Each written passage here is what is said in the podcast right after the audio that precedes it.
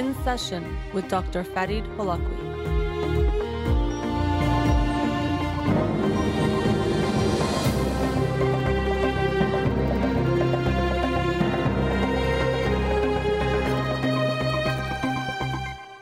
Good evening. Welcome to In Session. I'm your host, Dr. Farid Holakouee, and I'll be with you for the next hour here on Radio Hamra. Studio number to call in 310-441-0555. You can follow me on Twitter or Instagram or like my page on Facebook to get updates on the show or just suggest topics or books for the program.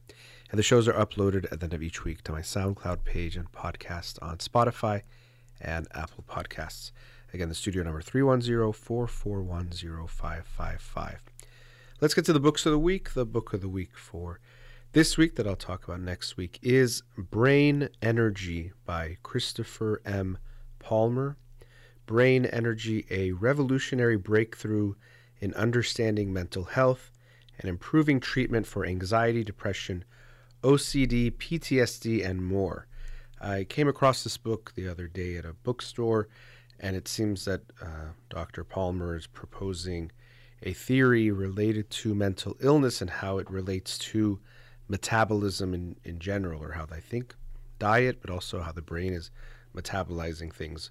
I, of course, haven't read it yet, so not familiar, but that's what I gathered from um, reading a little bit about the book. So, Brain Energy by Christopher M. Palmer. Look forward to reading that and sharing it with you next week. The book of the week from last week that I'll talk about tonight is a classic by um, someone who's considered one of the best, uh, greatest American authors of all time, Ernest Hemingway's The Old Man and the Sea. Uh, the Old Man and the Sea, a novella just over 120 pages long. And I might share a bit about my experience reading the book because I'd read this book, I think actually twice when I was younger, but um, I think the last time was maybe 20 years ago. It was a long time ago. And so even that uh, experience of reading it again and trying to compare it to what I experienced when I read it back then, I'll likely end the segment today about that. Um, and uh, the book is, you know, when I talk about fiction, I know, of course, uh, you know, you want to say spoiler alert or let you know that I might talk about the plot. Although usually in great literature, I think the plot is important, but not in the same way we might think um, when we're watching a TV show. Usually, it's the depth of what it covers and gets into that we learn from, not necessarily the order of events or how things happen. So I might talk about the book and give some spoilers about the plot. So if you haven't read it, um, I guess you can turn off this episode and read it and come back. But really, I don't think it'll make that much of a difference. I had already read the book and yet had an experience with it that was quite meaningful. So, The Old Man and the Sea is about a fisherman, an old who's the old man, uh, named Santiago. Uh, in the early 1950s, it appears in Cuba, and he has had a really bad streak of fishing. For 84 days straight, he hasn't caught anything. And so he's having this really bad streak. That's how the book starts. And we also see this young boy, Manolin, who uh, has fished with him many times before, and from a young age, the old man has taught him so much. But because of this really bad streak, his parents tell the, old, the, the young boy that this man is bad luck. He's having bad luck, so don't fish with him anymore. So he goes and fishes with someone else. But throughout the book, you see this young boy, Manolin, has so much respect for Santiago, the old man, and is taking care of him, gets him coffee, food, tries to make sure he's okay uh, in a variety of ways throughout the book um, and even cries. Just kind of his heart breaks at seeing how much the old man is suffering and what he's going through. And so the old man talks to him about how this next day he's going to have better luck and he wants to really try to end his this bad streak. And so he goes even further out on this day, on this 85th day of his bad luck, to see what he can do. And he sets his lines and um, I've never gone fishing before, but there's a lot of talk of the different technicalities of how to fish and the lines and what the old man does to to go through the process of, of fishing and then reeling the fish in. Um, but so he sets his lines and then after a while, gets later, he um, catches a fish or he feels a tug. And so it turns out, and he's a very experienced fisherman, and so over a little bit of time, he can realize that this is a really big fish. He can't see it, but he's imagining how big this this fish must be based on the way it pulls and the things that it's doing. And then we see him battle with this marlin. Um, I actually didn't look up the difference between a marlin and a swordfish. Maybe it's two different words, but they look in a way similar. That they have this kind of um, sword coming out of their what would almost be like their nose or mouth. And so he's now battling with the the marlin. We see this struggle that he's, you know, again he's this old man, but he's strong for his age, and he is battling to defeat this marlin. And even at times we he talks about how he respects this marlin that he's battling with, and eventually he succeeds. He does kill the marlin with his uh, harpoon. Um, after a long time, even a day and a night of the marlin dragging the boat and him just trying to tire out the marlin and hope that he can defeat him and not have the lines break or not have the marlin um, do more damage to him. Eventually, he does kill this marlin, and when he sees it, it is huge. He says it's the biggest one he's ever seen, and he's an experienced fisherman, so that's a big deal. And he's already thinking, how much can I get for this, and trying to calculate how much you'd get if it's a certain amount per pound. But then he says, I would need some paper, but he knows it's a lot. Um, of of money that he would make from this fish. So it seems his bad luck has ended, but now he must get back to shore. He went further out to hopefully change his luck and to possibly get even a bigger fish, and he did. But now he has to come back to shore, and this is where uh, the book turns even more tragic. It starts in a way tragically, or we see this old man who is down on his luck, but then here, although it seems like his fortunes have changed, we see that there's more suffering and despair that he has to go through. And so, as he's trying to get back to shore with this huge fish basically lugging it beside the boat, he starts to get attacked by sharks, where sharks smell the scent of the blood because he's pierced it with his harpoon. And so, sharks start to come, and one by one, or actually sometimes even two at a time, sharks are coming and he is trying to fight them off and he does bravely he even kills a few sharks in the process um, eventually though at one point the harpoon breaks and now he uses a knife that he puts at the end of an oar to create a, a weapon and he's trying again unfortunately each time these sharks come they take some meat off of the fish and so he sees that okay already this much of it is gone and um, the next time he's seeing more is, is going and he knows he's still far away. And now, of course, when they bite into the fish, now even more blood is being released, and the, the sharks will smell the blood. And so they keep coming.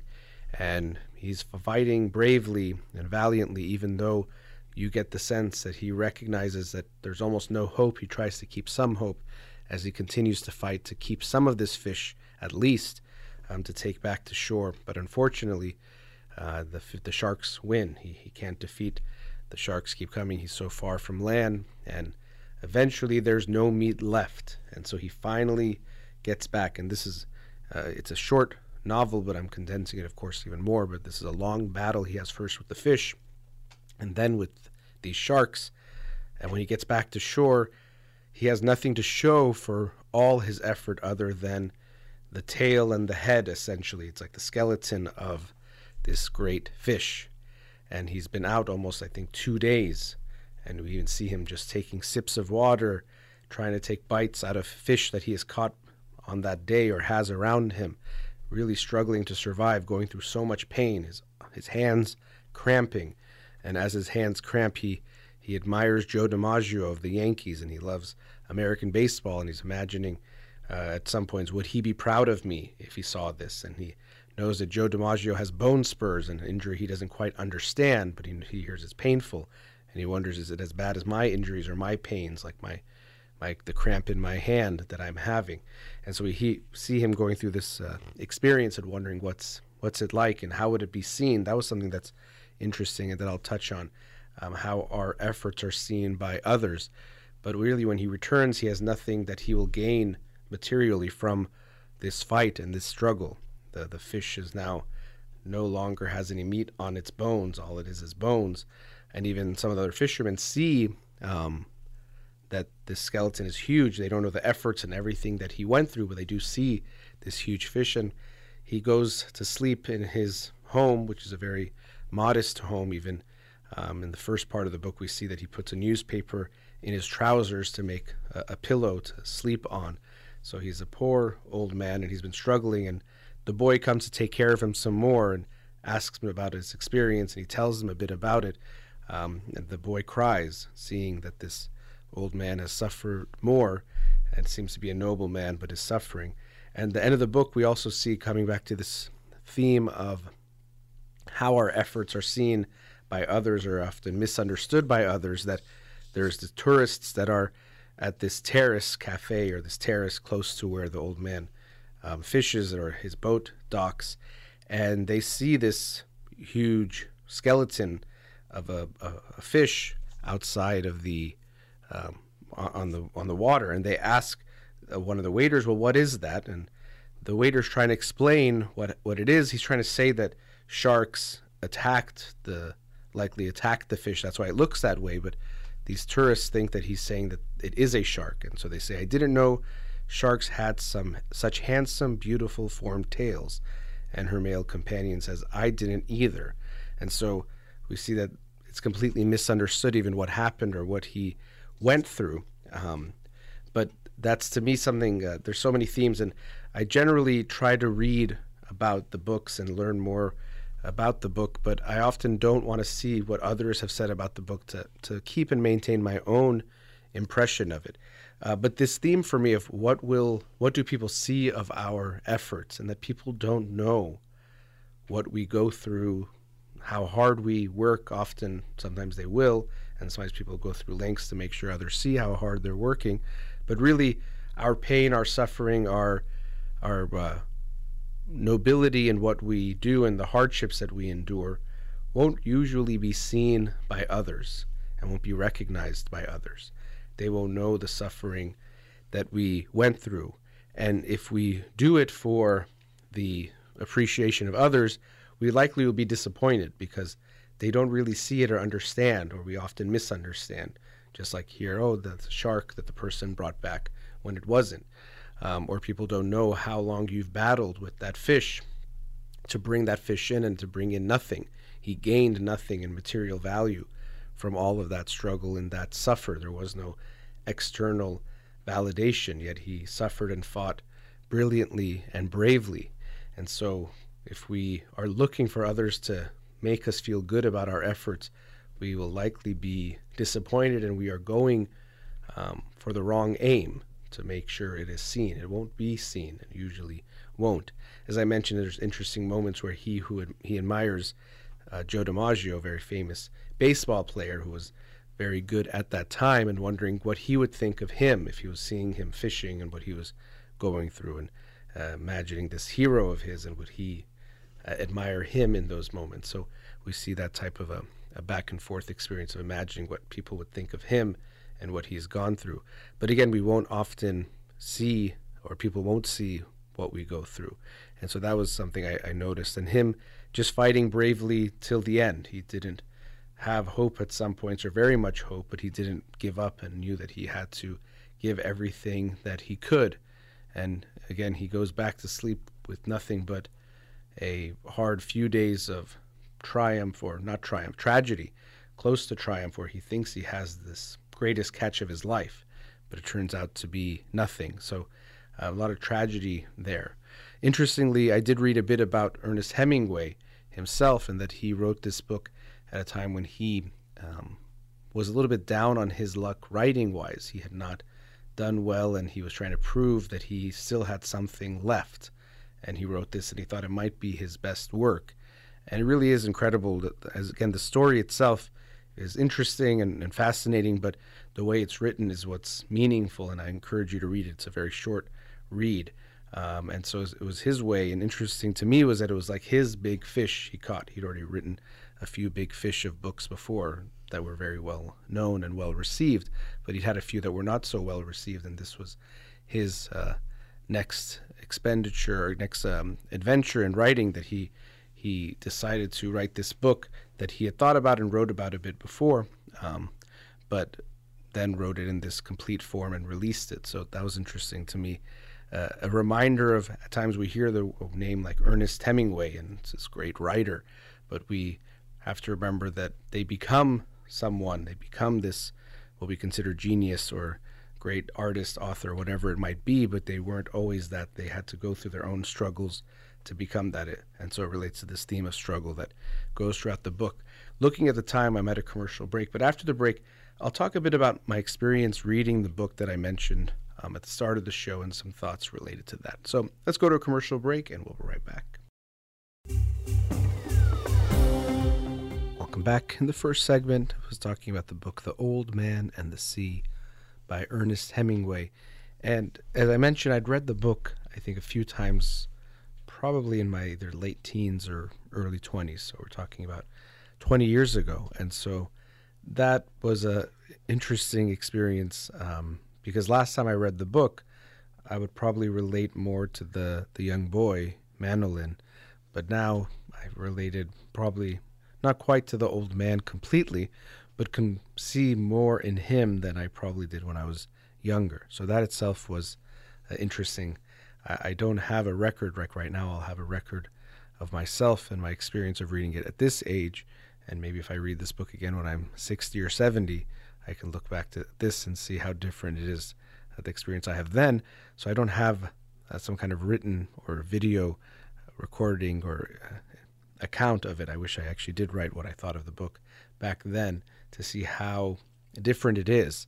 Because I, I, have thought of this when I was younger. I remember reading literature, and as I talked before about plot, it just seemed like it was all about what happens. This person did this, they fought in this way, and then this happens in the end. It was just the plot and the series of events.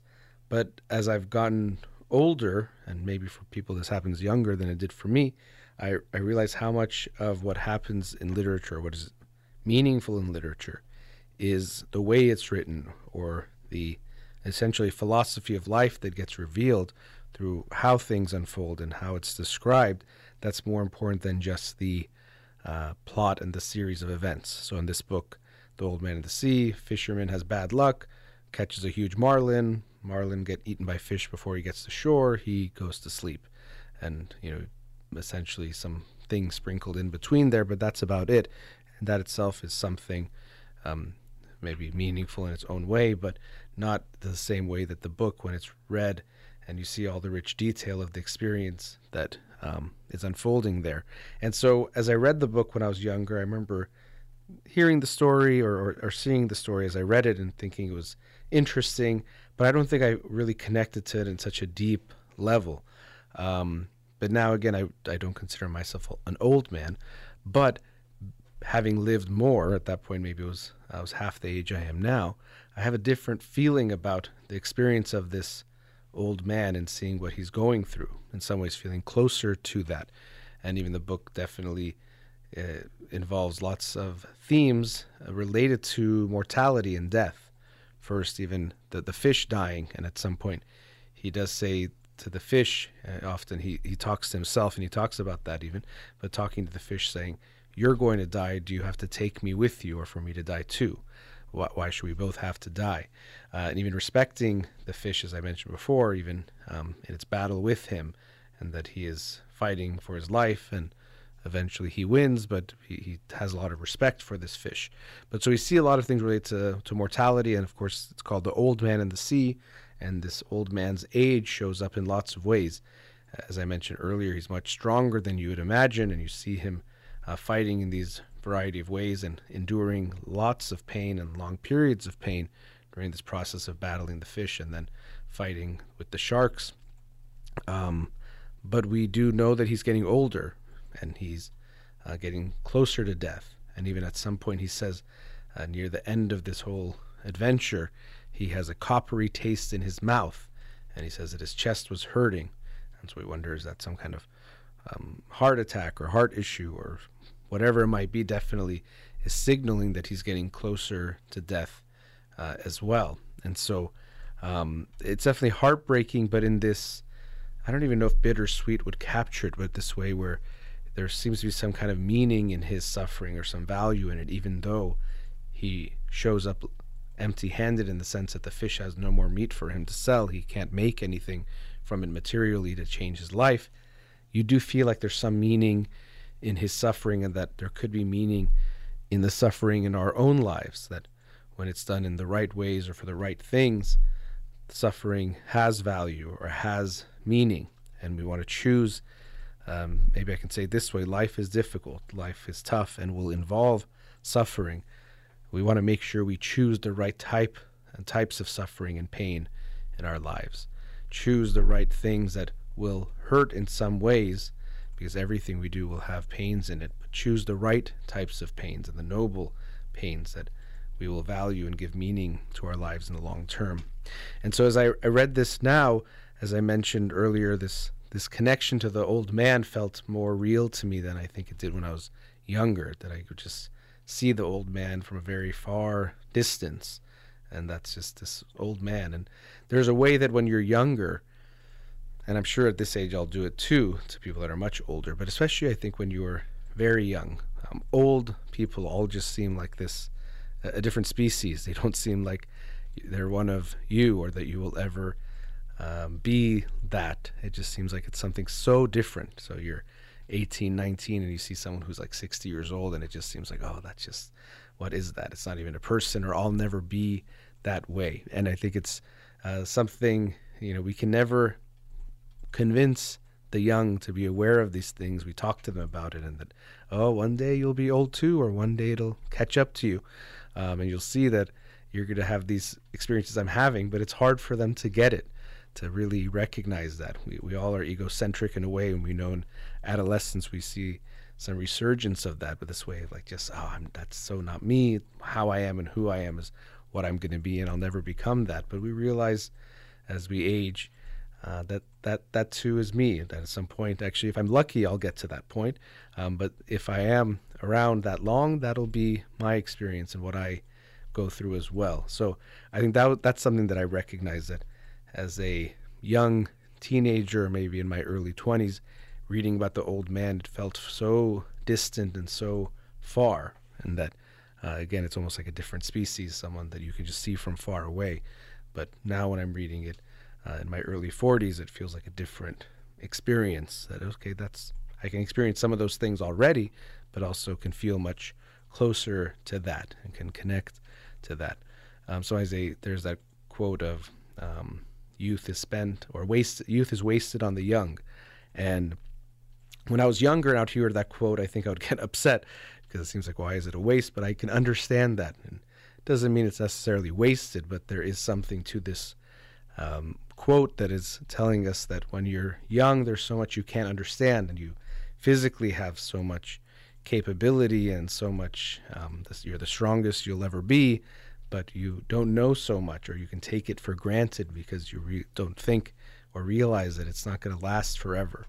And you don't see um, what would be more meaningful and valuable for you to use this strength ability towards. It's it's in that way wasted. And so i can understand that and i think part of what we try to do as we get older is to share to the younger generation these things that we've learned and we've experienced so that they can see them. Unfortunately, going back to what I was saying before and the ways their uh, the mindset is in that age, we tend to think, oh, these people don't know what they're talking about. They don't know what they're saying. Um, I also think that's partially, especially an American type of mindset, that we do see that in the United States, we don't value the the elderly in the ways that some other cultures do. I think in the Iranian culture, you see it more, valuing um, people as they get older, although I don't always see it as valuing them as having something to contribute or the wisdom that I think we would benefit from learning from them. But we do, I think, have more respect for taking care of them. But you, you do see in some cultures, there's even more of an emphasis on the wisdom and learning from people as they get older. So as we get older, yes, physically there's much less than we can do, and even mentally, um, in some types of intelligence, fluid intelligence, uh, you lose that over time. It peaks, and I think it's the early mid 20s. Your ability to um, think quickly, even things like working memory, will start to decline a bit after that. So you lose some of that, but the more deeper wisdom crystallized type of intelligence that just can continue to grow throughout life. And so as people age, they have less to contribute physically with their with their hands and with strength and even to be able to think as quickly in certain ways, but there can be a depth to what they can contribute to us that can be quite valuable. And you know, the old man and the sea, and the sea has so much depth in it, right? How how deep it is. There's something um, there that we can always gain, but we tend to underestimate what they have to contribute. And in the book, actually, the old man uses his physical strength. He was, as I said, quite strong for his age, and you see him battling day and night almost I think it's almost two days that he's going through all of this before he comes back to sleep again. So he's showing incredible physical strength and also perseverance to push through that. But we also see that he has a lot to contribute um, in his experience to share that, and he wants to share it with this younger boy, Manolin, which he, he does. But um, at the end of the book, we see that the young boy says, "Tomorrow, I'm going to go out with you," and you know the old man says, "But your parents might not like that." But he's saying, "No, he'll he'll go out with um, him," and so that to me is actually another sign of the way this old man can share that he might not have anything to make as far as making money from these struggles that he had, but throughout his life, what he has is something to share, and he shares it with this young boy. And the young boy actually does have a lot of respect and reverence for him. And it doesn't just seem like he's feeling sorry for him, even though he does cry. And we feel that there's a, a pity in that, that he's, his heart breaks for this old man. But it does seem like a genuine respect that he has for, for him and what he can actually learn from him and to be with him. So for me, it was, uh, yeah, interesting. And I actually encourage you to read this book, but also if you've read a book when you were younger, a piece of literature, um, to reread it again and see the difference in the experience. I think when we think of literature, as I was saying before, as just plot, the feeling is, well, I already know what happens in that one, or I already saw it. Kind of like we might say we saw a movie or a TV show because we know the series of events and the plot and how it unfolds. We think, well, we've already done that. And I think that for some types of entertainment, that does make sense where really most of it comes from um, what happens and what happens next and the order and the surprises and all of that. But in the great works of art and great literature, it's really much deeper than that. So, yeah, this experience of what did you uh, experience, what did you connect to, what didn't you connect to, it'll be very different in different ages and stages of your life. And as I said before, I, I didn't write anything down then. Now I have these um, recorded, even just for myself, uh, experiences that I share on the show that I can then listen to myself later on and see how my experience has changed. But it's, it's quite fascinating to think about how differently you might read the same piece of work because you change. You're not the same person as you were when you read it before. We are constantly in change and in flux. We are not static, even though we feel like we're one person and we always have been the same person we have a multitude of, of selves and parts of ourselves, and throughout our life, multitudes of selves that unfold over the, the lifespan of uh, each and every one of us. So for me, that was interesting, and I was trying to remember how I read it back then and what it felt like back then, and you know, just felt like, oh, okay, I'm going to read this book. And uh, Ernest Hemingway, actually, my father uh, loves Ernest Hemingway. He really um, enjoys some of his work. Actually, I don't know if he, I'm sure he's read this one too, um, but I, I, know that he really admires him. That I think was another reason I read it way back then, um, was because I knew as author he he liked and enjoyed. But uh, there was such a different feeling to it back then. So that to me was interesting, seeing how I related to different aspects of the book in different ways, and that the suffering, I felt something deeper in it this time than I think I could have felt when I was younger. Couldn't quite understand that type of pain and that suffering, or that sometimes we we suffer and we don't really get anything tangible from it. And that's really heartbreaking and painful. But really when we when we try when we put our effort into something we don't have a guarantee of the result. And so often we suffer without knowing or we struggle or we uh, endure without any guarantee. And that's really something we have to accept in life that you put your efforts in what you think is the right direction as i was saying before suffering for the right things for the right reasons and the right ways. That's all we can do, putting those values forward and going towards them. But there's no guarantee that things will work out or pan out for us the way we'd like or hope. Um, and I think that's a heartbreaking but very true reality of life that it's just you do what you can, you do your best, you do what you think is right, but you might not always have something to show for it. And in that way, life is tough and life can be unfair at times. And it's something that we have to accept. And it feels very unfair. You read the story of the old man, and he works so hard to get this huge fish, and he knows that if he brings it back, it's going to take care of him for so long. Um, but fate, whatever you want to call it, luck, uh, makes it so it doesn't work out for him. Uh, another interpretation I thought of when I read it is sometimes we try to do something that's too big or something that it, eh, we're reaching in a way that's not very true. So was it that he went too far out in the sea and he caught this big fish, but he wasn't, he, he could have known he wouldn't be able to bring it back. So that's a, another interpretation or way of thinking about it. Sometimes we put our, our suffering or pain in something that might not be the right way or might be too much or too big, and we're trying to create this big dream, idealized scenario, but it might not be realistic that we can actually achieve that. So that I could think of it in that way as well. And usually, I think when you're reading great works of art like this, there isn't just one meaning or one way to read it. Um, each person can read it and have different interpretations, and even within yourself, as I'm saying, multiple interpretations even in, at the same reading. So, yeah, just some thoughts about the book itself, but also my experience of reading it and reading it even multiple decades. Um, and I likely will read this book again just to see what it's like sometime in the future when I experience it. Let's go into our last commercial break. We'll be right back. Welcome back. So, I was talking about the book The Old Man of the Sea by Ernest Hemingway. And sadly, if you know how um, Ernest Hemingway died, he died from suicide. He took his own life at the age of, I believe, 61. And it, it's tragic, and we, the book itself I was describing is very tragic, but of course, this is real life that he, he took his own life.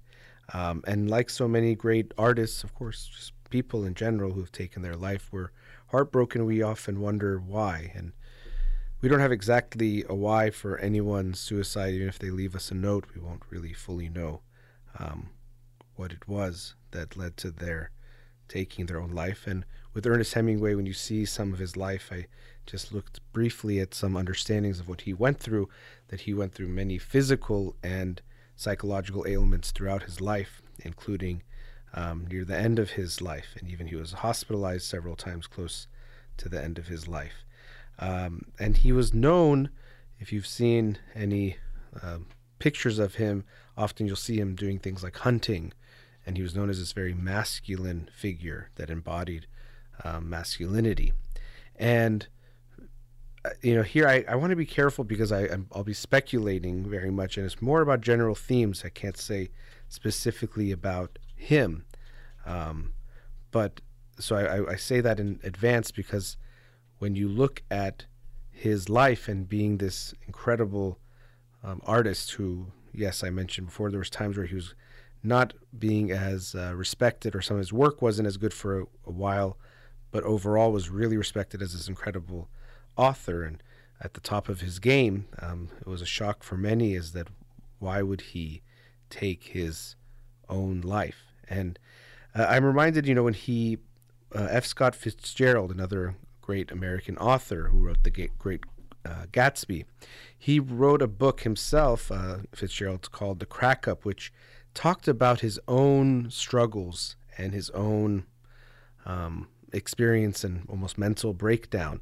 And I've actually considered reading that book because I'm curious to see how F. Scott Fitzgerald describes himself in going through these things. And I remember reading about Hemingway's reaction was very negative uh, towards this and related to things like, you know, whining in public or basically um, going back to this masculine uh, energy or mindset that he embodied. This, you know, you shouldn't be whining in public or, you know, sharing this and almost embarrassed for uh, F. Scott Fitzgerald for confessing and, and writing those things. And so, as I was saying before, this is all speculation, or not even speculation specifically, but these themes of um, how negative it is for you to share what you are going through, or the pain and the anguish that you are experiencing, and it's better to suffer in silence and internally. Uh, even in this book, The Old Man and the Sea, we see this man suffering. He does share a bit with the, the boy of what he went through, but he is on this journey completely alone. He talks to himself, he even talks to the fish, but he's alone on this this journey. And that's also something that strikes me.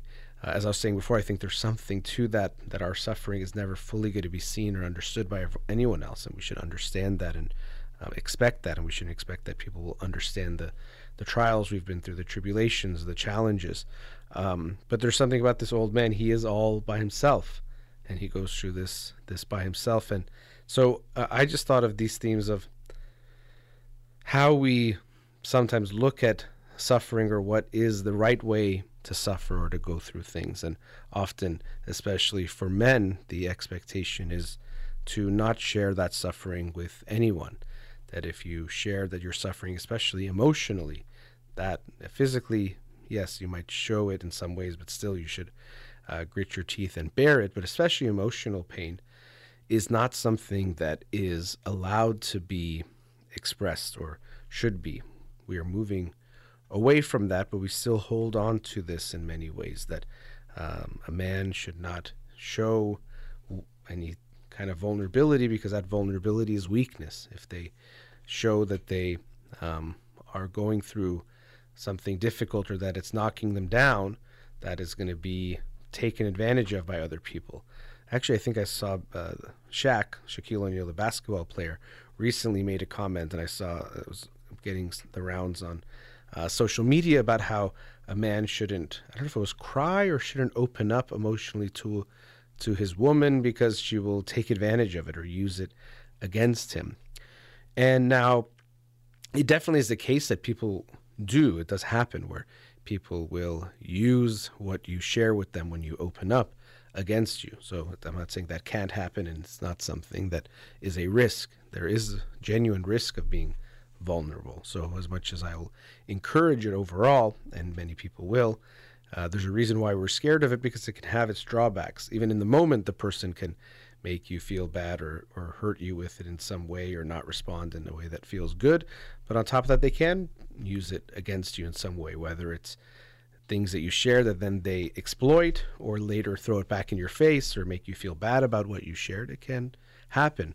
But um, we can see that this is still a very uh, strong mindset or idea that if you share as a man what pains you are going through, you will. Um, first of all, you're just weak and unmanly and all these negative things, but it's going to cost you. It's not going to be good for you. And I don't agree with that at all. I think it's just a human um, experience and human need to be able to share that with others. And as I was saying, it doesn't mean uh, it can't be used against you, and that's why you do have to be wise in how you share, who you share with, and being open with everyone is not necessarily the right thing. F. Scott Fitzgerald was writing it as a book, and that itself is exposing yourself to many people, but in a more personal sense, we do have to be aware of who we open up with and how. The timing has to be right, and also the person has to be right. Uh, we don't just trust everyone with our deepest secrets and our deepest pains, but if we do want to create close relationships, uh, they only can get as close as we allow ourselves to share that vulnerability with someone else. You can get close with just sharing the good times, but there's going to be a limit to that. And we could only really feel very close when we've allowed ourselves to go to those places where we are sharing the, the pains, the things that we've um, struggled with, our own insecurities or things that we've gone through. Doesn't mean all at once. Over time, we might express these things, but if we don't open up in these ways, we really can't get that close. And so we see this in so many relationships, especially traditional types of relationships, that if the man feels that he's not supposed to open up, it limits the, the closeness that is there. And also, when we are not as vulnerable and allowing ourselves to share those parts of ourselves, it doesn't allow for the other person to feel comfortable to share. And if they do, it's often going to be negatively responded to. It is not part of the culture of the relationship to be open. And so, because of that, it hinders the other person opening up and the emotional support they can get from their partner. And so, it puts this very firm block in how deep we can go in our relationships. And so I think it's unfortunate that that is still something that people experience. And there can be many women who actually feel that way too, that a man should not um, show this kind of what would we they might consider weakness, but this type of vulnerability or sharing their pains or sharing that they're struggling or going through something. And so when we have um, gender norms or values that are there, they're usually not created just by half the population. They're usually created by both sides in a variety of ways. So uh, men and women have both created this type of norm or this type of mindset, and it's up to, to men and women and all people to help bring it down and to dispel this myth that a strong man doesn't get sad or doesn't get hurt or upset by things. I often laugh that when they talk about men not being emotional, what they usually mean is to not be sad or cry. And that usually is our euphemism for crying is emotional. So if I told you, oh, this person got emotional, you don't think I'm saying they got very happy. You're you're pretty clear that I mean that they cried, they got sad and started crying, or they got overwhelmed with emotion or crying.